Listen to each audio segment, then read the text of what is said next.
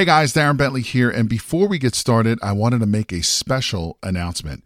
We have officially opened registration for the Private Money Conference, which is a three day live event where you will learn directly from Jay and his team how to raise thousands of dollars in private money to fund all of your real estate deals. Now, in today's changing market, more and more people are losing out to other investors because most of those investors have the cash to fund these deals. Did you know that you are missing out on 87% of the real estate deals out there because you don't have access to private money? Sadly, most real estate investors don't even know this is the reason why they continue to lose deal after deal. And with everything that's happening in the market today, you absolutely need every advantage available to you. And having access to unlimited amounts of private money is your big advantage. So to register for this live event, head over to jayconner.com forward slash event. Again, that is jayconner.com, J A Y C O N N E R.com forward slash event, where you will be able to lock in your seat for this live in person three day event, which takes place June 12th, 13th, and the 14th in beautiful North Carolina. But you got to be fast because there are a limited number of seats, and when they are gone, they're gone.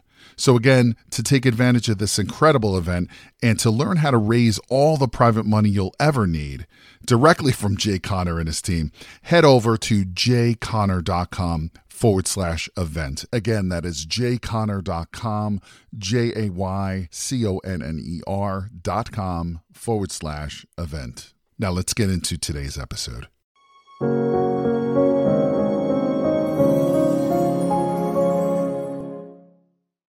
And we've already said it, but I want to make sure our audience understands it. Tell everybody what wholetailing is versus wholesaling. Yes. Great point. So wholetailing is more or less where you're getting a property. It just needs some paint, some carpet. It doesn't need a full kitchen gut. Maybe you just repaint the cabinets. Maybe you put new cabinet pulls on them, or maybe you put countertops on them. Bathrooms go where you're just the tub's okay. Maybe uh, you just put a new toilet in or a new vanity, or even e- easier, sometimes just a new faucet on a sink. And then you're painting, carpeting. Usually, you don't have to do roof, siding, windows, things like that. Um, so, wholetailing is really it's just been super profitable. It's uh, more so than a fix and flip, believe it or not, for us. When you look at it as from a from a time standpoint, we're selling those so quickly, as quickly as a, full scale fix and flip. But we're putting so much effort in, less effort in, and our holding costs are so much lower. It's been worthwhile for us, and less management of contractors, as you know, which can be one of the most difficult and taxing things in this business. Do you think that uh, wholetailing, in other words, not doing a full rehab, but you know, just making it, you know, okay and nice? Do you think the wholetailing is so much more popular now and working so well because there's just no inventory? That's it. You hit the nail on the head with that, Jay.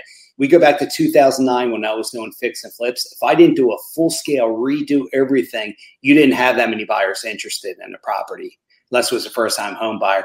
But as the market has gotten hotter and hotter and less and less inventory, people are being less picky, figuring they'll do some of the work themselves. So it's really just kind of taking what the market gives you. We follow in our business, we follow the keep it simple, stupid theory. And I think that's the best thing to do in any business. Whatever the market is giving you, take that, right? If you don't need to do the full scale rehab, don't. Unless it's going to warrant you getting an additional 50, 60 grand where it becomes worthwhile, just take what the market gives. You.